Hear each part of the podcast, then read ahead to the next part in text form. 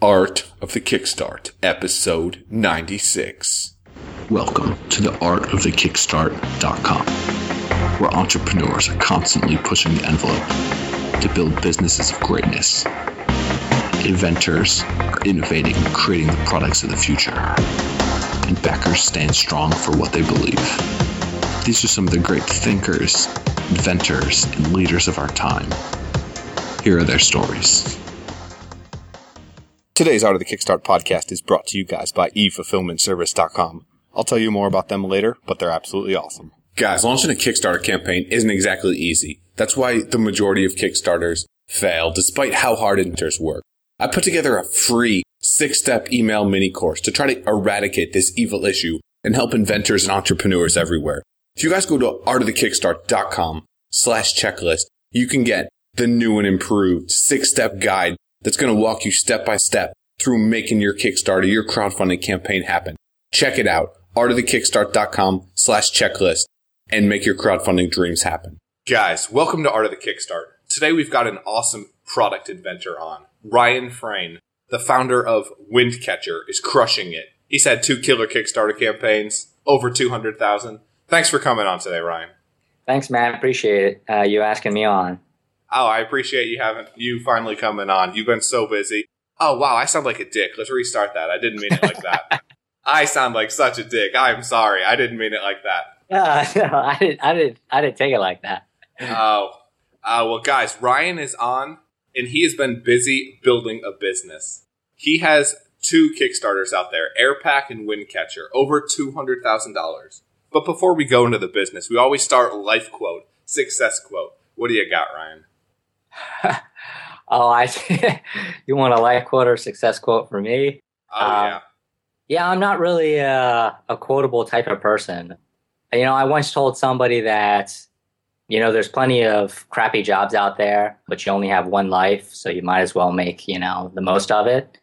That's really the only sort of quotable thing I've got. I think that's pretty good, anyways. You do only get one life. If you F this one up, I don't think we get another game of Monopoly. Yeah. So so Ryan, you're doing this and you're a product guy. You had a business before this where you were essentially creating pretty cool, innovative little inventions. How does someone get into something like that? Yeah, and actually, uh, when I was creating those inventions, it wasn't really a job. I mean, at least one that was uh, paying. I still had to have these part-time jobs at you know places I just didn't, you know, jobs I didn't enjoy doing, like you know Xbox call center job, that kind of thing, or working at Hertz. And basically, all those jobs were were pretty terrible. But in my spare time, I would work on these inventions in the hopes that one of these ideas would sort of break out and be successful and allow me to start my own company in the same way that uh, Windcatcher has. Yeah, it absolutely nailed it. Do you think a lot of people are in that similar scenario? They're just getting through those shitty day jobs so they can get home and create something amazing? Yeah, I mean, you know, people sort of, you know, you got to have that income, you have to pay, you know, rent and all the other stuff. And so for the most part, you don't get lucky right out of the gate. It takes a lot of trial and error. And so you're going to have plenty of products or ideas. Sometimes it's not even a product idea. Maybe it's just a business idea that you have. And sometimes they don't pan out. You know, oftentimes the first couple won't pan out. And so you just have to sort of keep at it. What'd you learn from those first couple ideas, those first couple products that didn't quite make it, that you pushed forward with for yeah. Kickstarters? Yeah, well, I mean, the first thing I learned was it's almost impossible to go to product, uh, go to uh, market with a product in terms of coming out with an idea and then going through the the establishment, the companies that already exist, and trying to license your idea to them. Because if they don't feel the pressure to partner with you because you've done a Kickstarter, because you know they feel the threat that you're actually going to become a company, then they'll just sort of ignore you because they don't want to license your technology if they can avoid it because that's just an additional cost for them. And so that's sort of why when I came up with Windcatcher, it was really the first consumer product that I invented. The other stuff was like product packaging related and just stuff that you couldn't put on Kickstarter. And so this one was very Kickstarter possible. And so, you know, I knew pretty early on, especially since my brother had done some successful Kickstarters, that that was a route I was going to take. And actually, initially, we were going to do the Kickstarter, make it a big success, and get the attention of the people uh, in the industry and then license it. But I sort of fell in love with my own product and didn't really want to give up, you know, 100% of those rights. And so we sort of we'll be making the product ourselves, and we've also done some licensing as well.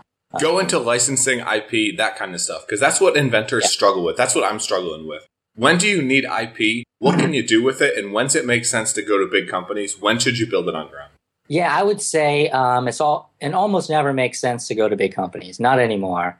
Now that you have Kickstarter, it makes a lot more sense for you to put the product on Kickstarter first, and then if you want to go the licensing route because you know you have companies approaching you, then maybe you still have that option. But I would never go the licensing route first. You don't you don't have any leverage basically without Kickstarter, and Kickstarter gives you the leverage that you need. But in terms of like intellectual property, I mean, it depends on your product. You know, every product is different. Sometimes you just need a provisional patent application. Most of the times, that's all you need. And you have, you know, just something basic that's going to protect you. Maybe if you plan on manufacturing in China, I recommend filing your trademark in China first as well, because otherwise, there's lots of people that sort of they run through people in China will just basically look through Kickstarter for great ideas. And if something's very successful, because of the laws in China, someone can file a trademark. And then if you want it manufactured, you have to pay them or buy them out. And this actually happens quite often. Really? I did not know that. I'm working with a Chinese manufacturer now. Go a little bit deeper into that because I know I didn't know yeah. that. I'm sure a ton of inventors don't. Yeah, I I didn't know that either. We launched our Kickstarter and I didn't file any trademarks. And it's not just true of China, it's true of other countries as well. We're having issues in Germany right now because of that. But in China specifically, it's a problem because lots of people want to have their product manufactured. And I didn't know about this until we talked with a potential licensee, American Rec. They wanted to license our technology for their their various products, and they happened to mention to me that they had a, they've had a brand name that's you know really successful and it's been out for a long time. And a lot of companies just never decide to trademark stuff in China and they were one of these companies. And then, sort of out of the blue, somebody else sort of exploited that idea in China and, and uh, trademarked their name. And because there's no common law on trademark in the in China, common law just means that in the U.S. you can create a name and use it in the course of business, and it's already trademarked. It doesn't give you as much strength as registering it, but at least you have it. So no one could go behind your back if you had a successful Kickstarter, for example, for us, and trademark the name Windcatcher and prevent us from using it in the US. China isn't like that. It's just first to file for trademark, and there's no sort of prior art, or they don't take any of that into consideration.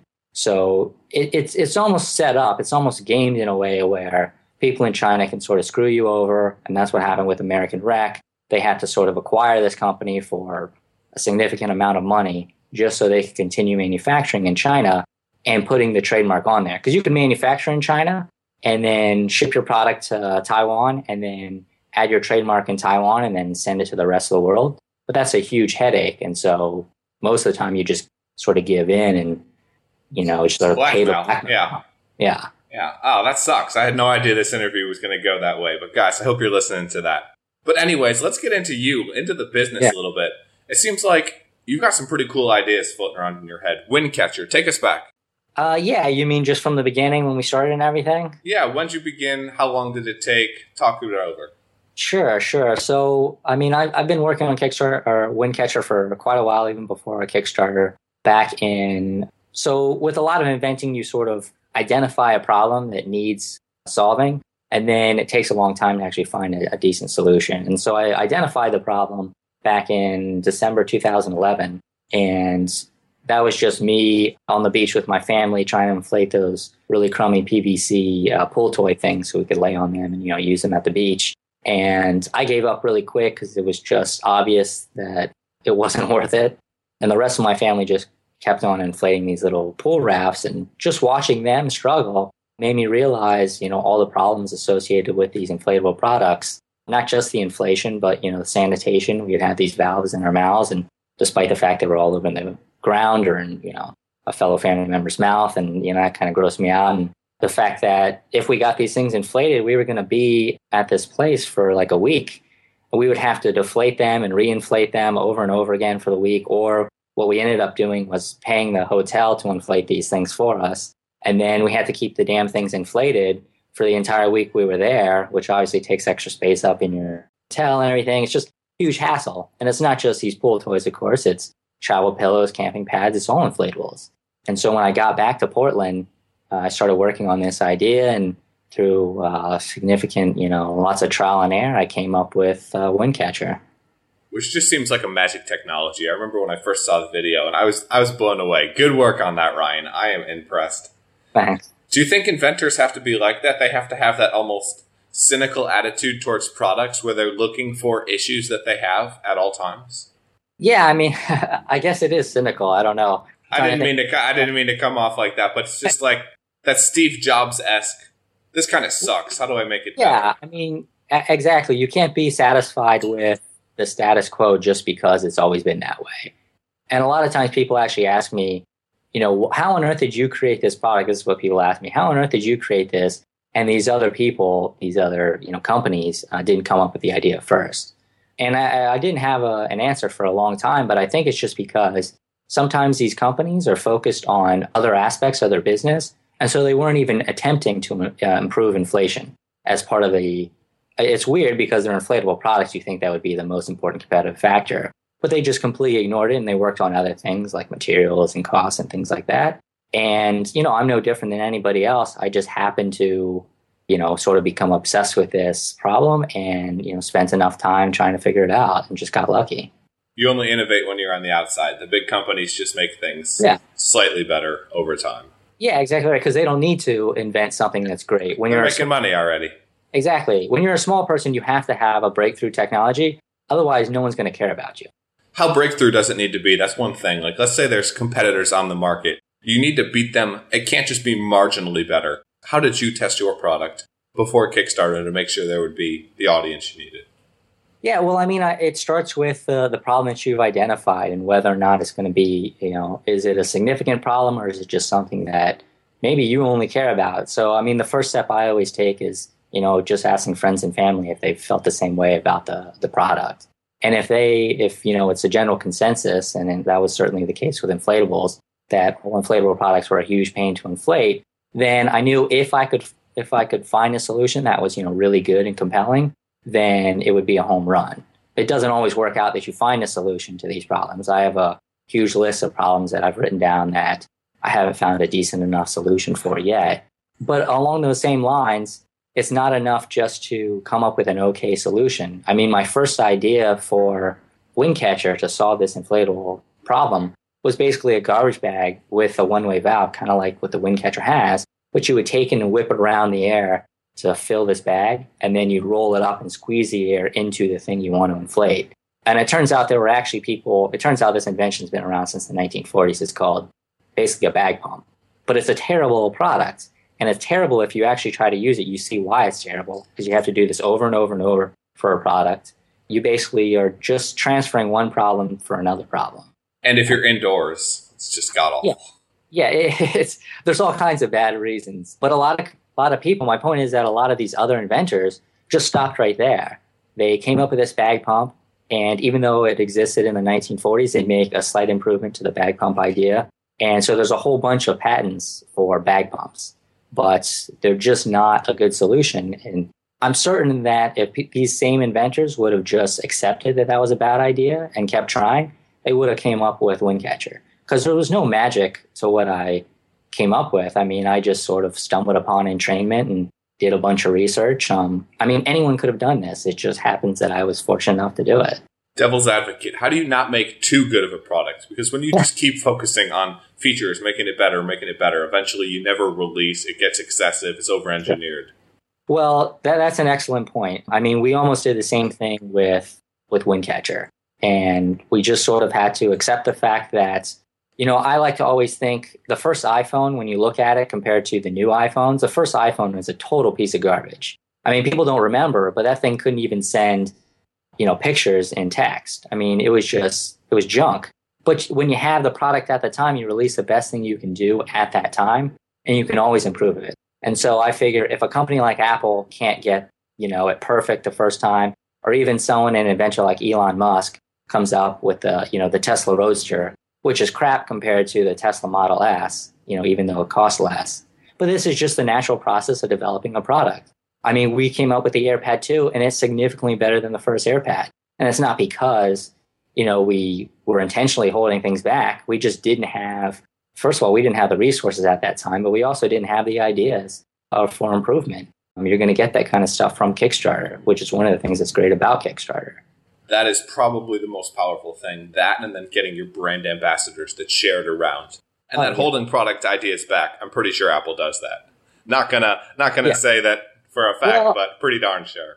Yeah, maybe. I don't know. I mean, I used to feel the same way, but then we did our, you know, Kickstarter and we did our AirPad.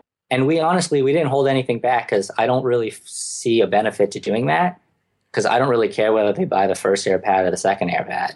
They're still buying our product. And I feel like maybe Apple's the same way. But truly, regardless of the size of your company, sometimes you just you can't make what you want to make in the time frame allotted. So you have to sort of push, you know, features until the second version. I mean, I already have ideas for the AirPad 3 that I would have loved to incorporate in the second, but if you do that, you're never going to release anything like you said. Why didn't you kickstart the second one?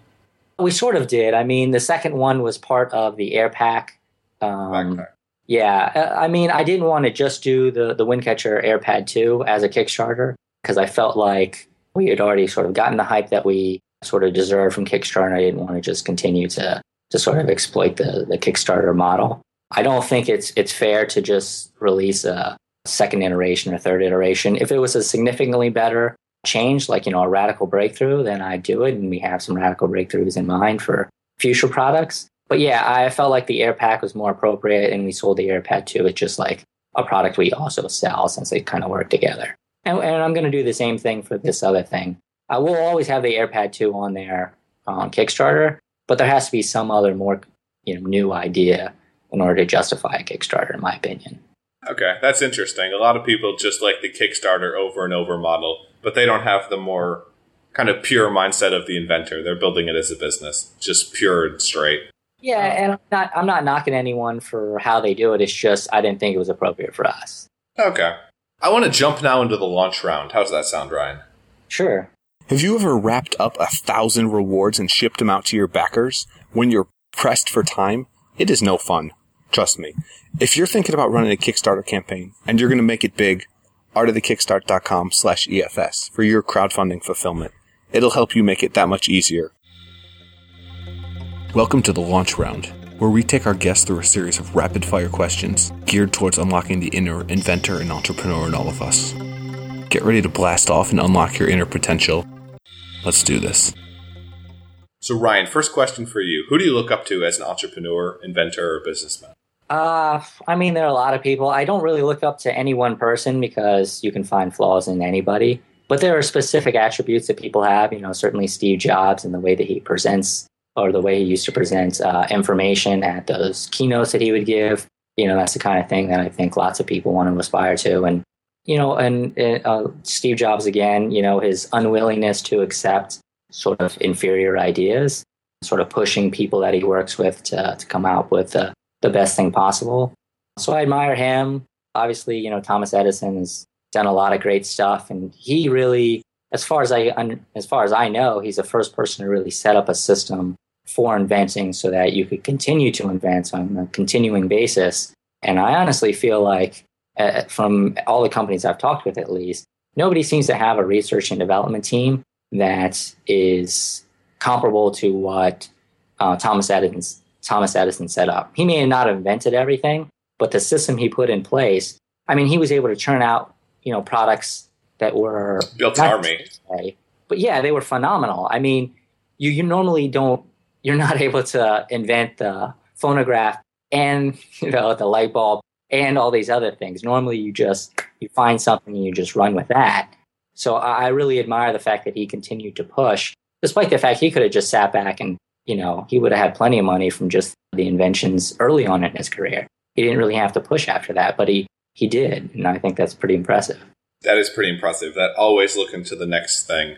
Yeah. And my question now for you let's say that you'd never done Windcatcher, you'd never had a big product hit, but yeah. you had a big time budget. What kind of problem would you want to solve? Oh, man, that's a good question. You know, there are lots of problems I'd like to try and solve at some point just the one I was thinking of recently. So this just the one that's on the top of my head is education. I didn't really like school uh, the way I think I could have, or at least a majority of my classes. And I, I don't really feel like the way college is set up is uh, appropriate for, you know, society today. Uh, I think they're sort of just using an old model because they've been using it forever. And so I'd love to sort of create curriculum for kids starting from, you know, elementary school and then another curriculum for middle school and then high school where they sort of do this whole Kickstarter thing where they bring a product to market. I mean, kids come up with great ideas all the time. And if they just had a little bit of help, I'm sure they'd come up with fantastic products and be able to bring these products to market. I mean, you may remember what you were like when you were a kid. You have all this energy and enthusiasm and and plus you have your parents paying for rent and stuff, so you have all this free time. It's really a perfect time to be inventing. And I feel like having that type of curriculum would be beneficial to, you know, these kids, but also the entire world. Absolutely. We had uh, Lily and Joe Born on here, the Kangaroo Cup guys, and Lily's tiny little girl invented an amazing product and they've kickstarted it. They're crushing it. And I That's think that kids have such amazing ideas if you really yeah. unlock them. Yeah, yeah, for sure. So, what's your favorite Kickstarter crowdfunding campaign of all time? I mean, ours, the Windcatcher. No, um, uh, my brother's done a couple Kickstarters that I've admired. And so uh, he did the L3D Cube recently, and I admire that that raised a lot more money than really anyone, including myself, expected to raise. Oh, that was a lot, yeah. But I mean, you know, I've I've backed a couple Kickstarters. I mean, I'm I'm wearing this uh, beanie on my head right now from the Rice Field Collective. They did a really interesting Kickstarter. I don't know. I don't have any. I don't really have any favorites. I kind of like. There are some that I go look at and go, "Oh God, I wish they weren't on Kickstarter because they're sort of dragging everyone else down." But I mean, yeah, there's amazing things on Kickstarter every day. Uh, it's, it's it's almost hard to drag yourself away from Kickstarter sometimes because it's just you know it's like the internet in general. You find one thing one thing interesting, and then that leads to something else, and before you know it, you spend four hours sitting in front of your computer just running through you know Kickstarter videos. And every page, people put like their heart and soul, and there's an incredible yeah. story, and you just get locked in. Yeah, you got to escape somehow. You got to go build something. That's what you're yeah. doing.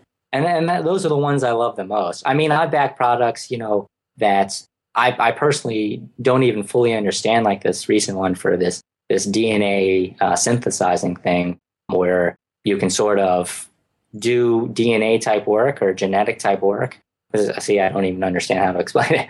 But I, but this company or this this Kickstarter, I don't know. It was just something about the way they put together their video and what they were trying to accomplish that I was really happy to find that they, you know, found that they were able to to hit their goal and, and move forward with this product. And that's the case with with tons of these things. You may not find a product that's right for you, but you still see like a, a great need for it and the the fact that you can actually contribute in some small way, if not money, then you know telling all your friends and family, your fans about it. I don't know. It's awesome. I love Kickstarter. And that's something that big companies will never have. They'll never have that cool startup focus where people love yeah. them. Last yeah. question. Oh, sorry. Yeah. Go ahead. No, no. I was going to say I completely agree with you. You'll never get these big companies. Like some of these licensees we talked with were like, "Hey, maybe we'll partner with you and we'll put a product on Kickstarter." And like, well, I don't think that's going to work out for you guys, but you can try it. Apparently, uh, what's his name? Warren Buffett's got a product up on there, Berkshire Hathaway. But that's uh, that's another story. Okay. so, so last question: business yeah. books, life books. What do you like? What would you want to recommend? Sure. You know, my company's name, or the first company I had, uh, Oceanic Innovation, is actually named after the book Blue Ocean Strategy.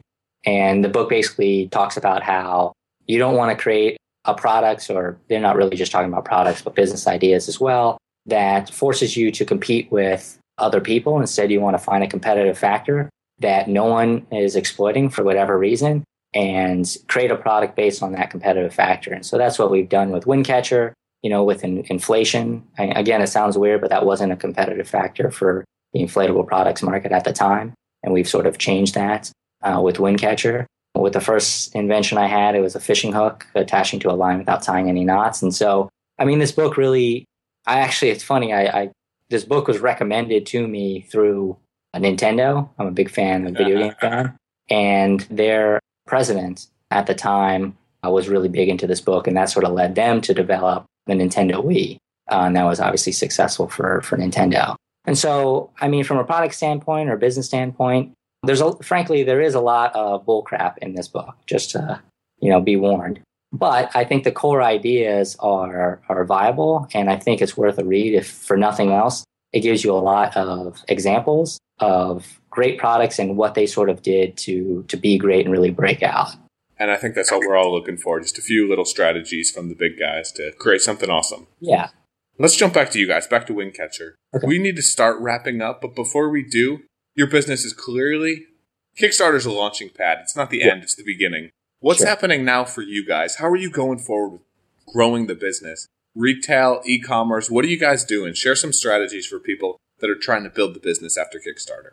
Yeah, yeah. I mean, so like I said before, you know, our strategy originally was just to get a bunch of attention, do the Kickstarter, and then partner with a company like Cascade Designs or somebody that already made AirPads and then license the technology to them.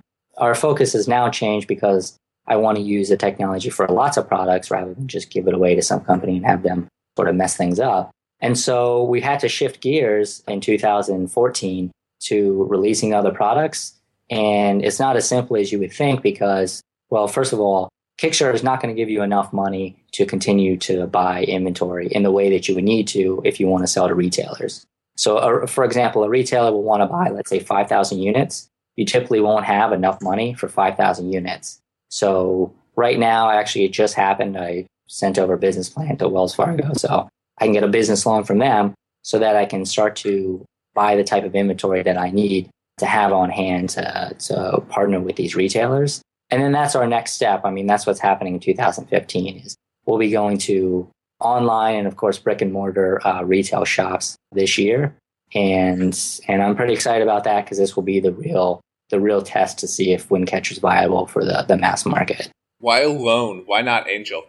You know, we, we contemplated that, you know, frankly, after the first Kickstarter, we ran out of money.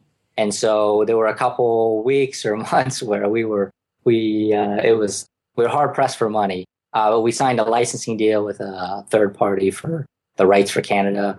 And that gave us enough money that we didn't need to go the, the sort of angel fund uh, route. And I also don't like people sort of interfering with what I do or asking for updates. I'm very particular about like just little things like that. And so I was advised that going that route wouldn't be the best course of action for someone with my personality.